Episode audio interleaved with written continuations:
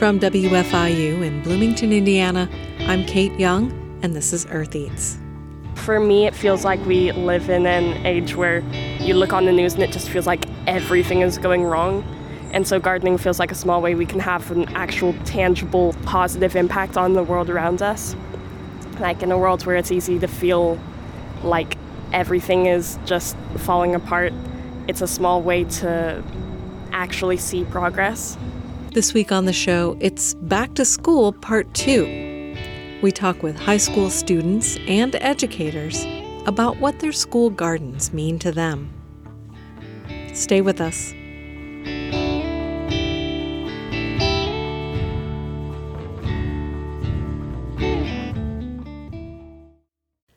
Thanks for listening to Earth Eats. I'm Kate Young.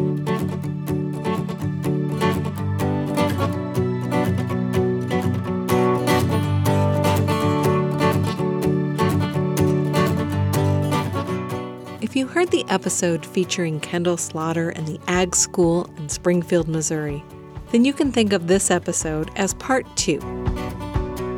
We talked a lot about what can be gained by bringing gardening, agriculture, and cooking to kids in a classroom. And I waxed on about my desire to see a garden in every school and school garden programs implemented and supported at the district level. In that episode, we were looking at an elementary school. This time, we're moving to the high school level. We are again in Springfield, Missouri, in the public school system, the one that has a farm to school coordinator to assist with school garden projects. They don't have a garden at every school yet, but they do have one at Glendale High School where my friend Justine teaches biology. I stopped by on a spring afternoon when the sky was threatening rain. When I arrived, students were trickling out of the building and headed towards an area with all the signs of a school garden. Grounding the space is a substantial hoop house or high tunnel structure surrounded by raised beds planted with flowers and herbs and vegetables in various stages of growth. I noticed wooden plant markers with the words radishes or peas hand lettered in colorful paints across the front. The paths are lined with wood chips. A wire grid arches between two beds, waiting for climbing vines later in the season. The space is inviting and well cared for. Jobs, okay? Justine soon joins the You the teenagers and starts assigning tasks to groups. You got it? Come on over. Let's go ahead and pick our jobs. Huh? They got signs.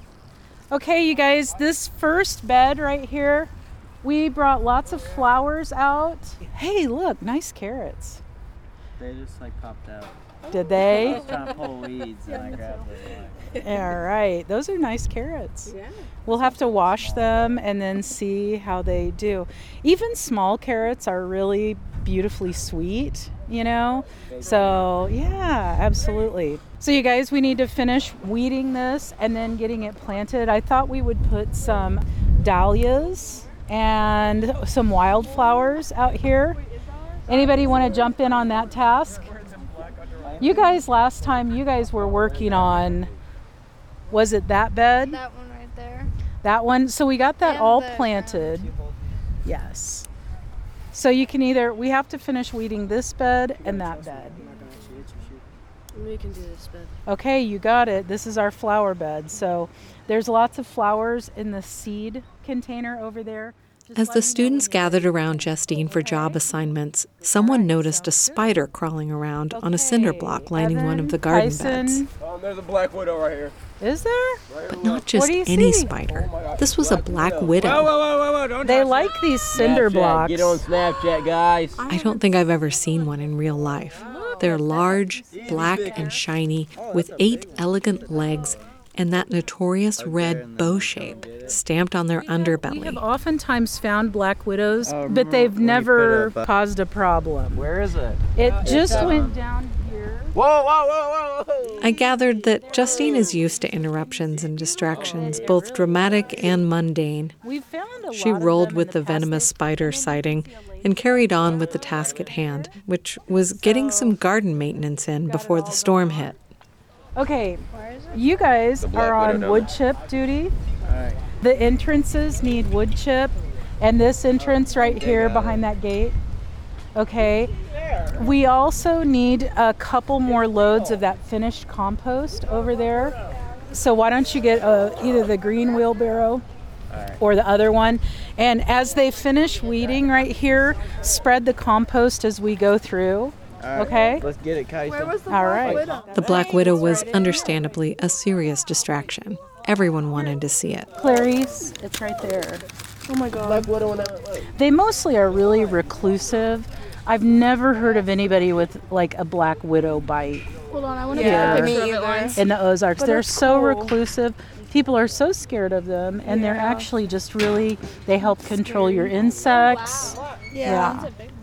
They're great. That's really cool. Pretty big Black Widow. Yes, You should come and see my garden. the too. finished And we need compost. to pick our lettuce too, Okay. because our lettuce is pretty big. Yeah. Oh, join Guys, take some. We can either work on weeding that one bed. That bed right there needs to just finish up being weeded. If you'll just go and pull some weeds there, that would be good. I Okay. wanted to see Kaylee, inside the feel high doing tunnel, that?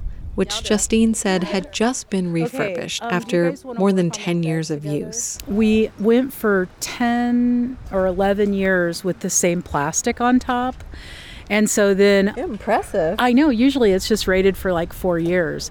So we last year though we had like a super high wind and I came out here and it was just flapping in the wind. And so when I came out and saw that the wind had kind of the the final big blast had had ripped a little and then it had caught and ripped more. It was like, you know, we got a lot of use out of that plastic. So we replaced the sidewalls last year and we replaced the plastic on top, but otherwise it has served us well since 2011. Amazing. Yeah. She also informed me that this was her last season with the Glendale Garden. Justine seems way too young for retirement, but having put in nearly 30 years of teaching, she is ready. As a result of her imminent departure, they aren't planting anything new in the high tunnel this spring. We headed inside to take a look at what remains from the winter season. So we plant this, and each student has like their own little plot. They put their name on the back of it. So we try and have it all planted by about Thanksgiving.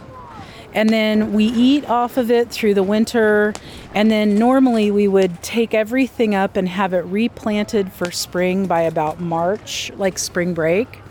But I just let it grow this year. Okay. So they need to see things like spinach goes to seed, you know, and when you let kale go to seed, that's what it looks like.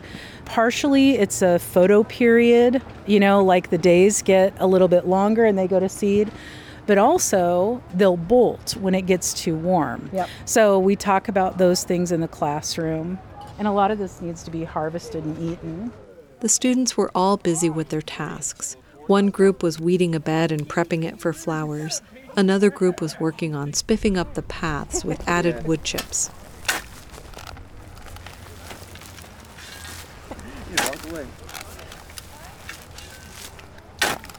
Justine introduced me to a student from Ukraine. His And- name is Ilya. Did you garden at home? Yeah, of course, a lot. We had like uh, 10 uh, greenhouses filled with tomatoes and stuff like that. And that's in with your family or with your school? Yeah, no, that was a family business. What kinds of things did you grow? Uh, a lot. Depends on season, like tomatoes, cucumbers, uh, radishes, uh, a lot of things. I just cannot say all of things. Do you feel like you your skills work here as well? Like it's it's Yeah, similar climate or a really different climate? Uh, it's not really different. It's pretty similar. Yeah. Do you like being in the garden here at Yeah. school? Of course, of course. It's interesting. I learned a lot of new things. Yeah. Can you say one thing you learned? Teamwork is the best. yeah. Well, thank you so much for talking with me. I really appreciate Thank it. you, you too.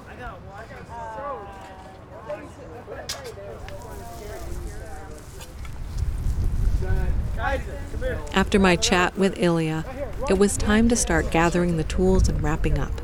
The storm clouds were thickening, and the school day was almost over anyway. Okay, guys, I think it's gonna start raining, so let's go ahead and start cleaning up. Okay, What This is just gonna blow over. What time does school end? Uh, three three ten. Okay. So yeah, I'll I'll be right out. Cool. Okay. See you later. Nice to meet you guys. Thank you.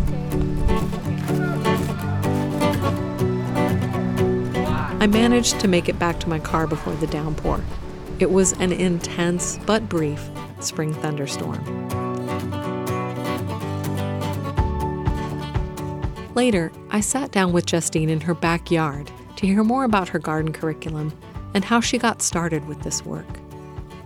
Stay tuned for that conversation after a short break.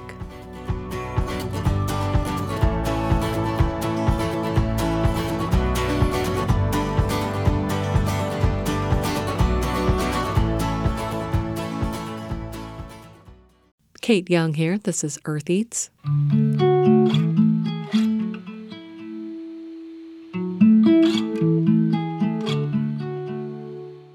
We just paid a visit to a school garden program facilitated by my guest, Justine Lines. My name is Justine Lines, and I live in Springfield, Missouri. I teach at Glendale High School, which is a part of the Springfield Public Schools. I teach science research and design ecology of the garden, classes one and two. And then I also teach a lot of health science classes, so health science one, two, and three. And I am a biologist. I was lucky enough to join Justine in her lush backyard on a cool spring day. Her husband Sam had fired up their outdoor brick oven for some homemade pizzas, and her dogs were making mischief around the table on the patio. I asked Justine about her school garden program at Glendale and how she got started with this kind of teaching. I started teaching uh, 29 years ago. For a long time, I taught, I was the department chair of the largest high school in Springfield. I had, as things would go, 11 men on my science teaching faculty, and I was the one woman. And so I worked really hard. I was the department chair. My daughter was going through high school, and it was just a really busy time. And after she started her second year of college, I realized that I could maybe do some things that I wanted to do. So I quit the job of being the department chair and teaching in Springfield, and I took a job in Costa Rica. And I went to Costa Rica and I taught at Country Day School. It's the largest private high school in Central America. And I was their biology teacher. And so I taught AP Bio, I taught biology, I taught ecology. I was the biology teacher. And I loved being in that role so much. With the economic downturn in 2008, Justine decided to head home to the States, to Springfield, to her home, and to her husband Sam. She returned from Costa Rica with an overwhelming desire to share with her students the wonder of exploring the ecosystem that surrounds them. For those of you who don't know, or if, if you haven't heard, the Ozarks is a beautiful place. We have cobble bottom streams. We ha- live on an Ozark plateau that's made out of limestone and it has karst topography, so we have lots of caves and really pristine waterways. I love to go canoeing and hiking and I used to take students on a camping trip or a hiking trip every quarter before I left for Costa Rica. And when I came back, all of a sudden, everything had changed. You could not take a student off the campus without clearing it through risk management. Justine returned to a system of forms and permission slips and liability waivers that threw barriers in her path preventing her from organizing the hiking and camping outings that she had enjoyed with students in the past. And so I thought if I can't take the students to nature, I'm going to bring nature to me. And one thing that's important in my past was that what really formed me as a biologist were trips to wilderness or trips where I would go and study nature and feel like I was really in connection with this understanding of nature. And so we would go to like the Wilson's Creek battlefield and we did nature studies out there. I did that for three years when I was in like middle school to high school. And they impacted me so much. Like I just wanted to become a biologist to live that life. And I loved being in the field. And so I wanted to bring that back to the students that I taught. But if you can't take them on any special trips, you know, how do you do it? During that year when I came back, I, I told my principal, I said, if you see any special grants or anything that might be beneficial, like to form a school garden, let me know. And it, w- it just so happened that 2008 was the year that some friends of mine actually wrote the DIRT grant. So it's Dig in R12, the DIRT grant. And it basically paid for five high schools to have a high tunnel and then five more schools to get raised beds. So I applied for it and I was the only high school in Springfield to get a dirt grant. So it paid for me to have a high tunnel and four raised beds, a shed, tools, wheelbarrows, and a little bit of curricular help. So we started with a big in ground garden, and we started, my husband and Adam Millsap put up the high tunnel and they put it in really well. And the next year, we started classes, and my principal let me offer a class, which filled th- three classes. So the first year, I had 90 students in the garden. And then every year, it was like more students and more students and more students came to the garden. And we wrote grants to bring elementary students to mentor with my students. And I felt just so good about that, even though I would say that I am not like a gardener extraordinaire my original goal was to get kids outside to increase their knowledge of the outdoors. That's where biology takes place is outdoors. And so we did a succession garden. We took over spaces. I didn't ask permission for using some of the spaces and when I built outdoor classroom spaces, people loved it. People bring their classes out. If you put 3 or 4 benches together, that's a classroom space.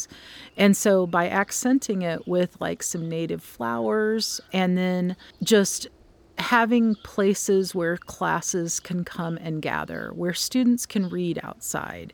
You know, on those beautiful days when it just feels like torture to be inside, you bring your class outside, you do a reading, you do a writing, you do an art project. And I always invited everybody out to the garden so other classrooms are able to use the spaces as well. Absolutely. In fact, we send little messages in email Hey, I'm going to be out in the outdoor classroom. We call it the mosaic classroom because we have nine big mosaics out there. So there's the mosaic outdoor classroom, there's under the tree classroom, there's, you know, the picnic table classroom.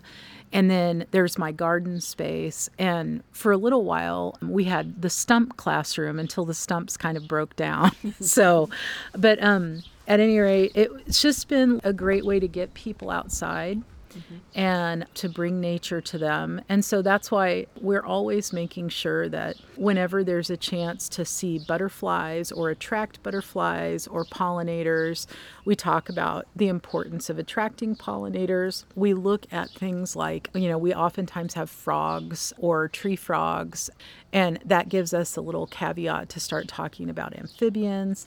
And I love compost, and so that biogeochemical cycling, which is the way that we attach it to the curriculum, those are the major instructional goals that we attach it to. But looking at that biogeochemical cycling, and then when you look at compost underneath dissecting scopes, you see all the life, you see all the funguses that move in, you see the bacteria, and then you see what feeds on them. And then you can identify all of the macroinvertebrates that feed on the organisms that eat bacteria. And it's a little food web and a food chain that's happening right under our feet all the time. And so students just start to get this appreciation for nature. And we've planted the seed where they love nature. It's just you have to get outside and plant that seed. And so at, at the same time, too, there was a book called Last Child in the Woods. And I think that we also went to having Chromebooks, and the kids started doing all their work online and their noses were just in these sort of darkly lit chromebooks all the time and they were they they didn't really like it a lot of kids didn't really like it and the chance to get outside and to be with people and to get away from screens was wanted by the kids. So that last child in the woods book is all about you know how, the importance of getting kids outside. So all that was happening you know the zeitgeist of of that time.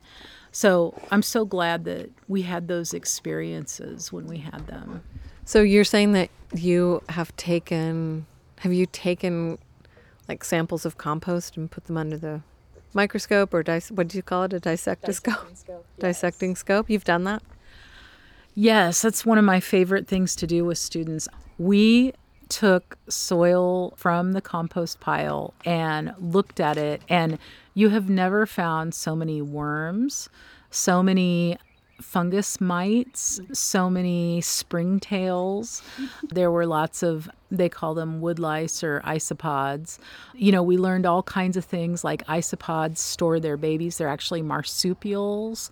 So you turn them upside down and there's little babies underneath. They carry their babies. And we found everything from like nematodes. We identified bad nematodes and good nematodes, some predatory nematodes. There's always lots and lots of millipedes and centipedes in our compost. So yes, we've and that's where you get the oohs and ahs from students is they're just amazed. Well, that's what I was going to say is what must that be like as just a learning experience to see this whole ecosystem in, you know, a tablespoon of soil or something. It's absolutely phenomenal. And, you know, what, what's so great is we had in the high tunnel, we had all kinds of aphids that oftentimes are pests in a high tunnel. And you can see a plant and go and say, Oh, look at this spinach. It looks so beautiful. But when you put it under the microscope, you can see lots of other things going on. So I had my students go and they were supposed to pick like 10 different leaves out of the high tunnel this spring. And so we took them we took them inside and put them under a dissecting scope. And the students realized oh my gosh there are aphids everywhere. But they couldn't see them with their eyes you know? Mm. so then we tried to use natural pesticides. So we used like neem oil and diatomaceous earth and we used mineral oil several different natural pesticides. And ultimately the students saw that using some natural pesticides didn't hurt the plants and the plants were still edible afterwards.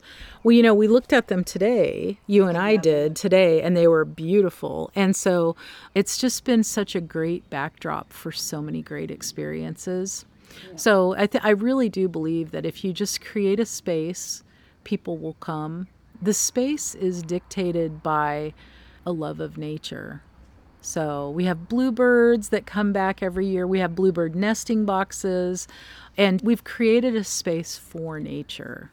I asked Justine to reflect on her work in the garden at her high school, what it has meant to her, and any parting thoughts. I think the best thing to do with any student or young person is to take their hand and get them out into nature and sit and visit with them, have good experiences outside. Even if they don't want to go, kind of find ways to go on a hike or to get out and enjoy a sunset. Share whatever you can, and they will remember it. And we just have to make the earth so important that they're willing to fight for it. We have to make it more omnipresent in their lives. Nature has that great healing um, that goes on when you just spend time in nature. And so I think that is my overall message.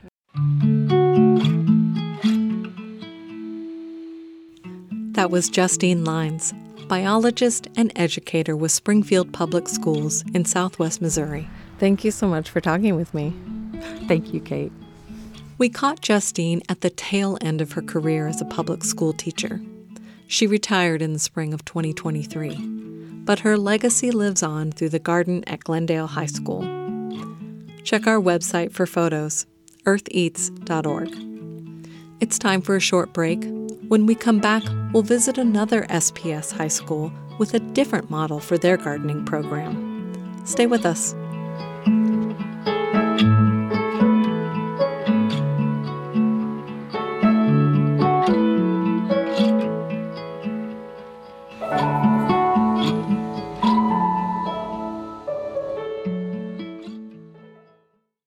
This is Earth Eats. I'm Kate Young.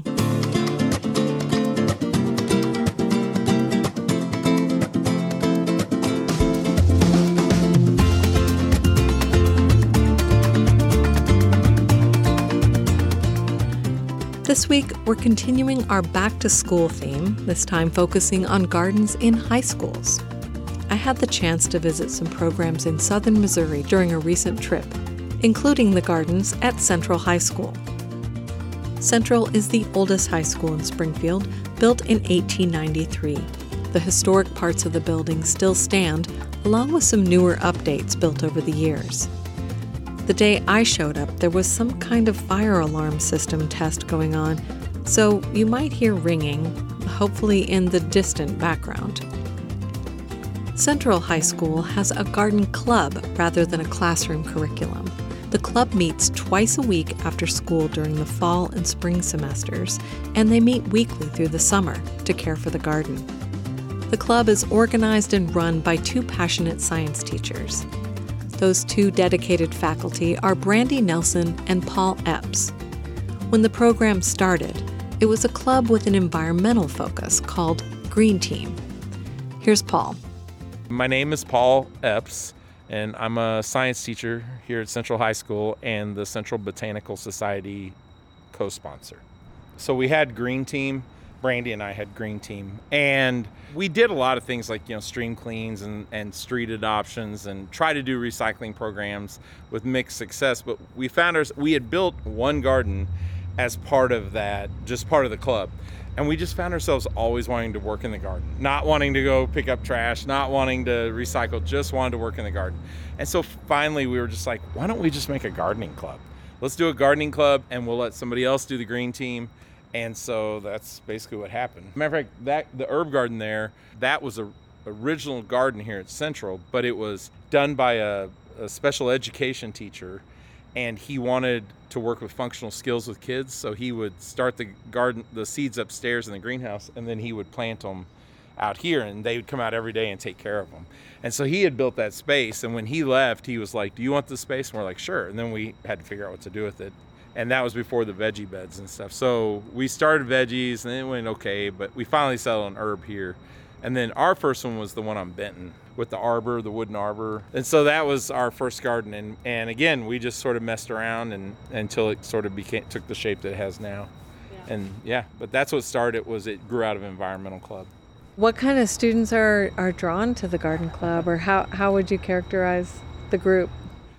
That's an interesting question. And and sometimes I think it varies. So usually what happens is I offer extra credit towards the end of the year to come help us do a bunch of work in the garden, like a work day. And we did that last weekend. And then people will come out and work that, and then inevitably, like a few, four, five, six, will kind of go, I really like that. That was fun. I want to do more of that. And so they join the club. And then they'll drag along a friend or two or a sibling. And then it kind of grows that way. As far as like how to categorize them, I. I don't know if I know that. I would argue that the majority are sort of our high flying kids, students who achieve academically. Yeah, mm-hmm. that that would be our average student. Now we but we have across the spectrum, right. right? right? So which is what I like about it, and everybody tends to get along. So even if where they wouldn't normally really talk a lot in the halls, they'll talk out here. You know, which is kind of cool. So I've seen a lot of school gardens. I've been involved in some, and I've never seen one that had quite so much going on. I mean, you've got bed after bed after bed. You've got they're all perfectly mulched and they're irrigated. they're irrigated. Some of them are planted like they're getting ready for the season. Like it's just there's an orchard, there's an herb garden over here, and then this other kind of native garden over there. Like how in the world do you keep up with all that, or how do you rein yourself in from doing too much? So Brandy reins me in. I, I'll come up with an idea and I'll be like, I want to do this. I want to do this. And Brandy's like, we can't do that. We have too much on our plate. We can't do that. And she's kind of trained the students to tell me that too. And so usually when it, like, like we really haven't started anything new that I can think of for a while. We, we've been sort of refining spaces. So, like, the orchard space is also a berry patch. So, right now, what we're really doing over there is we're focusing on adding blueberries to the patch. Mm-hmm. And so, we'll have blackberries, raspberries, and blueberries. So, it's more that instead of, oh, let's take that space over there that's empty and doesn't look great and turn into yet another garden. Okay, but then how do you keep maintained what you have? Because I, I just know how hard it is. How do you, like, is it just because it's a weekly dedicated Yeah, thing? It, it is that, and it's year round. So people don't really think of it that way. So one thing that makes us different than I think a lot of school gardens is we come out every week. We have a group that meets of students. Some are alumni, some are uh, current students, some are students that are coming to school as freshmen. Um, and then sometimes we'll get parents and, and teachers that have retired or teachers that still work here. But they all meet and we just work all morning. And usually it's I'm I, usually it's just one day a week. Sometimes it's two in the summer, but we'll do that and work all the time. And then when school's in session, we meet two days a week after Oh, school, okay. and so we work on it two days a week. And is that also through like the winter months? Yeah, Are you doing absolutely. Yeah, because it, it seems like we've been able to grow for a long time, like deep into the fall lately. But we always have stuff to clean up. We always have stuff to repair. We always have stuff to start planning for the next time. Yeah, the planning. If you're doing it year Yeah. round, that's great. Then Yeah. you get the planning yeah, time. in. Yeah, and and we have a greenhouse on the roof that's heated, and so we can start our starts up there. What do you think it brings to to people of, of this age group to be able to get out in the garden, or, or what does it mean to you? I guess to work with them and do it here. Oh, well, I hate them. No, I'm just kidding. I think so for them. I mean, you might have to ask them, but I would, I would, I would argue for some of them, it gives them a sense of community. Several of them, I think it gives them a real sense of community. It gives them a sense of ownership because Brandy and I, we cajole them into stuff and we double check them. But a lot of the stuff that's done is because they wanted to do it. And again, that that changes with the different years, right? But like a group we have right now that's about to graduate, they're phenomenal. And really, they come tell me what they're doing. I don't tell them what they're doing, and I just we just make sure everything's you know okay to do, and we get the resources for them, and we get out of their way, which is really how I think life should be managed, right? So they get to do that, but that gives them the ownership of it. So they're super proud of these gardens, and they're protective of these gardens, and they want the best for it, you know. And so they're willing to come out here when it's 90 degrees, and they're willing to come out here when it's 30 degrees, and they do all the work in between. And so that's for them is that. For me personally, I guess I look at it probably two ways. A little bit I look at it that maybe it's my legacy, like it's the thing I'm going to leave behind here, you know, someday. That which is the older I get, the more that becomes like a real thing. But then the other big thing, like today, we went to a, another garden that's run by Springfield Community Gardens out on the south side of town, and I knew a bunch of the people there. Some of them have been students here and helped with us. Some of them, um, but they're all these big professionals, you know, and it was great. And I realized that we were part of a big community. And in Springfield, we have a really, I would argue, a very active community garden scene and a pretty good school garden scene, especially since Kindle's taken over. And and it feels like a big community. And to know that we are a part of that community, an important part of that community, it just feels awesome. And and I love that. It just I like being part of that. And so I'd say overall that's probably what I get out of it. Plus, you know, tomatoes. But Why do you like to grow food? I, I see it as a little bit as like magic. I see it as definitely self sufficient. There's something about being able to take care of myself. And even though I'm 55, you know, most of my students will say that I still struggle with that. And they're probably right. But this one thing I can I can go out here and and if and I know that I can grow some food, and then to see over time the soil getting better and the wildlife coming back to the to the area. I mean, we get all sorts of wildlife out here that we didn't have 10 years ago. And when I see how happy other teachers are to be able to come out here and pick herbs or pick tomatoes or pick lettuce, Eh, you know, it's pretty rewarding when they're like, "Really? I can take that?" You know, that's pretty rewarding. And you feel like you're sort of contributing, you know, you're not just taking, you're giving. And that makes me feel great. Yeah. Thank you so much. Oh, it's my pleasure. Paul's partner in crime at the garden club is Brandy Nelson. She took me on a tour of their many garden spaces surrounding the historic school building. Here's where you're going to hear that fire alarm in the background. We walked past the garlic beds, the fruit trees, the high tunnel, and about 15 orderly raised beds meticulously mulched with straw. We have seven different garden spaces. The one way over there is we have like a native garden and then we have just kind of flowers. And then that was our first garden way over there. And then we have veggie one and we have veggie two. And the kids kind of just decide what they want to plant and design it themselves and kind of go from there. It's something different every year. Everything looks so well tended. It's all mulched. It's got irrigation in every single bed. We just got the irrigation put in. So It's amazing. Yes. We have a great student crew as they follow along. You guys are amazing. And there's a lot that are very active that aren't here right now, but This is a really cool school. I like the building. isn't it great?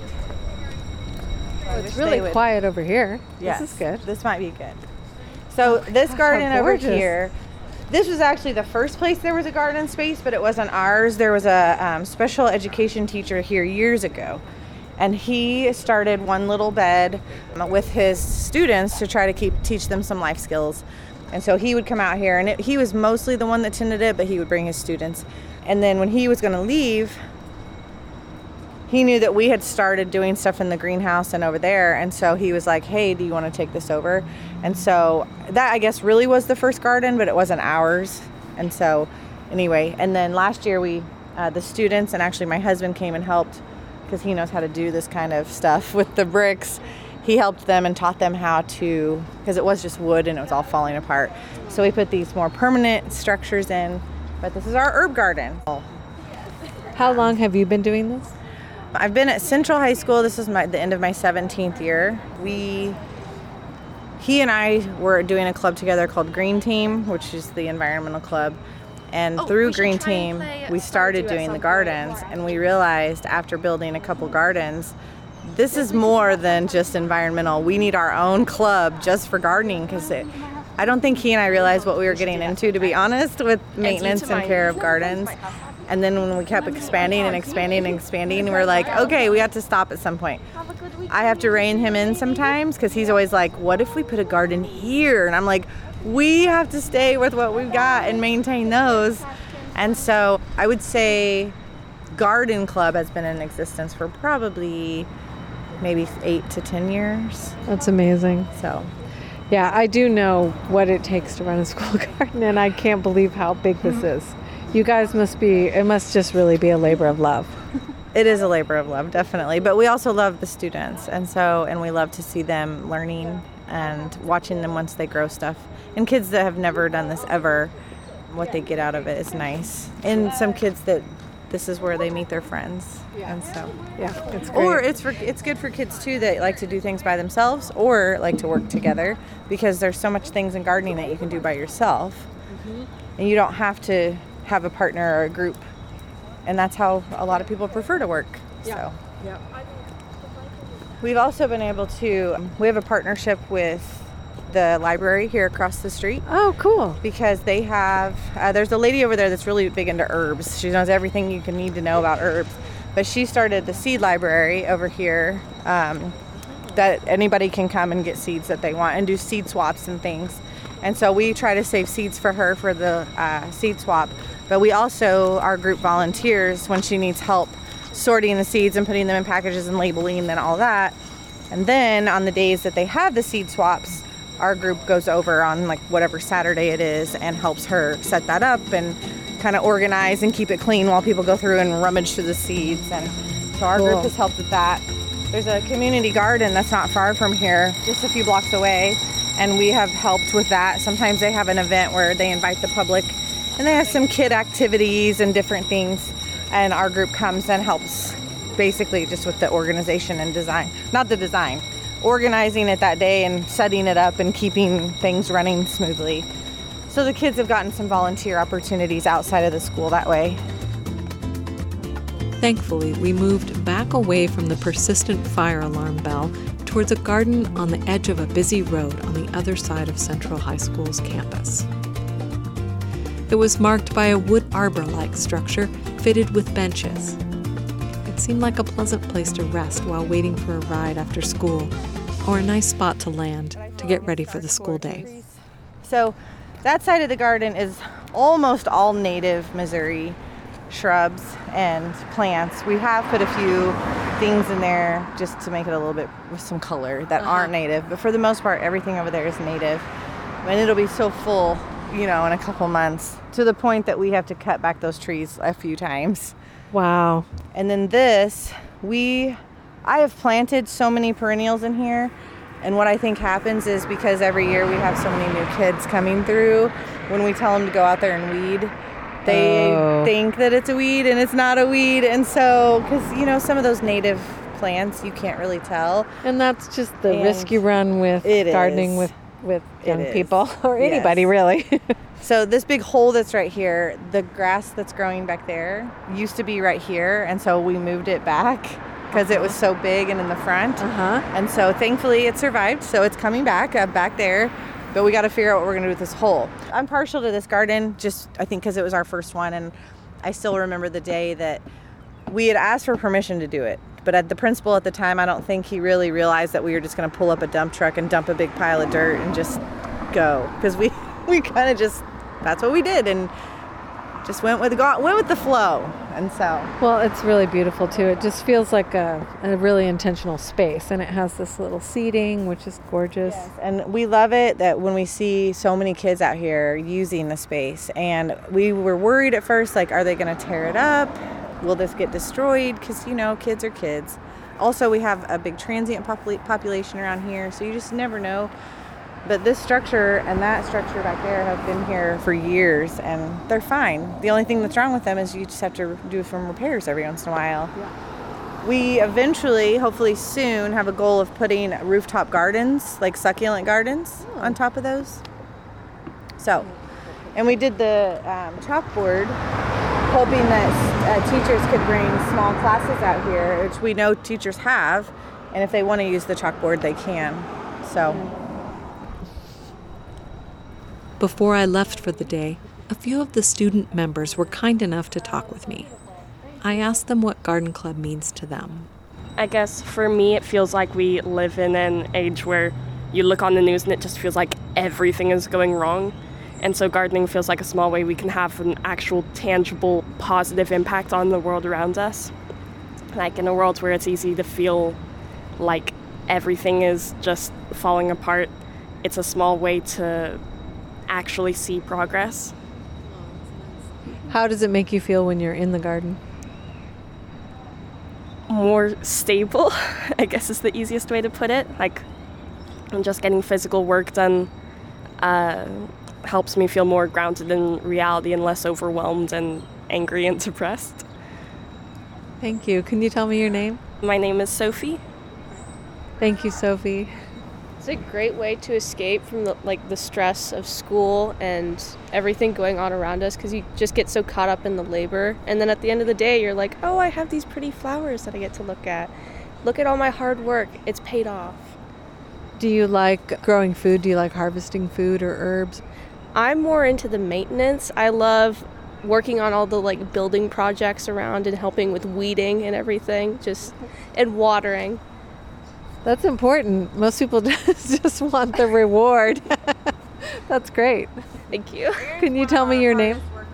i'm erin erin nelson Next, I asked a student named Elise. what did you want me to say Oh, just um how do you feel when you're out in the garden, and or why do you participate in the garden club? Garden club's really nice because we all work together as a team, and it's really nice to also get like fresh produce and veggies and fruit and herbs to take home. That's something that I really like, especially in the summer. We get to take home all of our produce, and so it's like direct ac- access to fre- fresh foods and produce. And then we also get to learn about agriculture. But also, all my friends are in garden clubs, so it's kind of like a fun way to have an outlet together that we can all work together to do what we want to do. And we also get to, they give us a lot of freedom here. It's a there's teachers involved, but they let us pick what we want in the gardens, which I think is really important to us because we get a lot of trust. And with that, we get to make something and put effort and make the school, like a part of the school, something we want. Oh, yeah, it's been a big source of community for all of us, I think. What are some of your favorite things that you've grown here? Um, I mostly do the orchard stuff, so I really loved the blackberries, and we even got a few peaches off our peach tree, so that was good. And then like we just grow so much stuff, like the asparagus and the tomatoes, and last year like cucumbers were we did really good, so I love cucumbers and like figs. So yeah, Wow, a lot of good stuff. we got a singular watermelon. last year. The singular watermelon was pretty good. It was tiny and it was small, but we got one. We heard the voices of three students in the garden club at Central High School Sophie, Aaron, and Elise. That's probably all the evidence you need for the power of programs like these. In addition to the contact with nature and learning about growing things and having the chance to taste freshly picked garden produce, the students are also experiencing the calming, grounding effects of working outside with plants, the satisfaction, the sense of accomplishment, and the feeling that they are making a positive contribution in the world. They are also connecting with each other and working together towards shared goals. Okay, okay, I've made my case. I'd love to hear your thoughts about school gardens. Did you have one at your school growing up? Are you participating in one now? What do you think they bring to the educational environment? And does it make sense to devote precious and limited resources towards gardens in our public schools? Drop us a line, eartheats at gmail.com, or leave us a message on social media.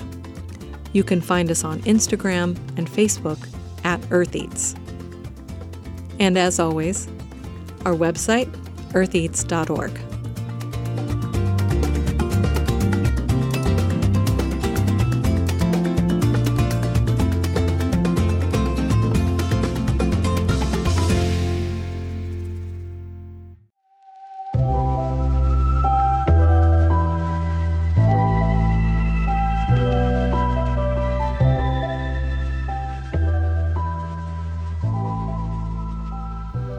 Dear Earth Eats listeners, yes, I'm talking to you with your radio tuned to WFIU or this episode downloaded into your podcast playlist.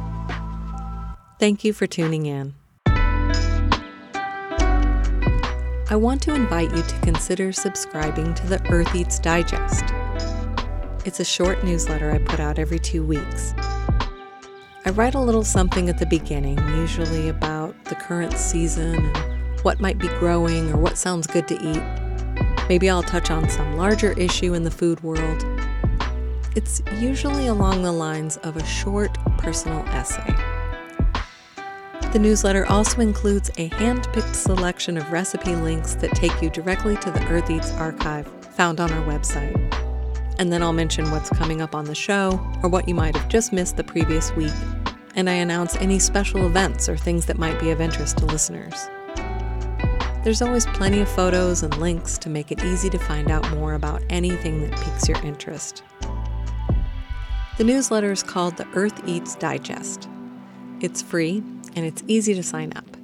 If you go to eartheats.org, you'll see a pale green rectangle to the right of the page that says Stay in Touch with Earth Eats. Just click on that and you'll be signed up in no time. I never send an email more than once every two weeks, and we won't sell your data or your email address to anyone else or try to get you to sign up for a paid subscription. There is no paid version of the Earth Eats Digest.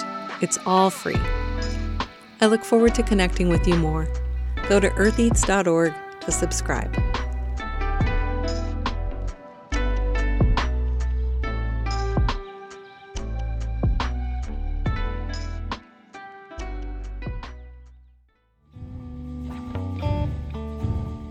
That's it for our show this week.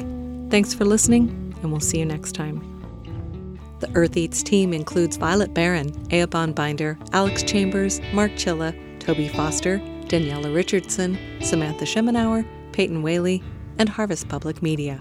Special thanks this week to Justine Lines, Brandy Nelson, Paul Epps, Sophie, Aaron, Elise, and everyone at Central High School's Garden Club and the Garden at Glendale High School. The show is produced and edited by me, Kate Young. Our theme music is composed by Aaron Toby and performed by Aaron and Matt Toby. Additional music on the show comes to us from Universal Production Music.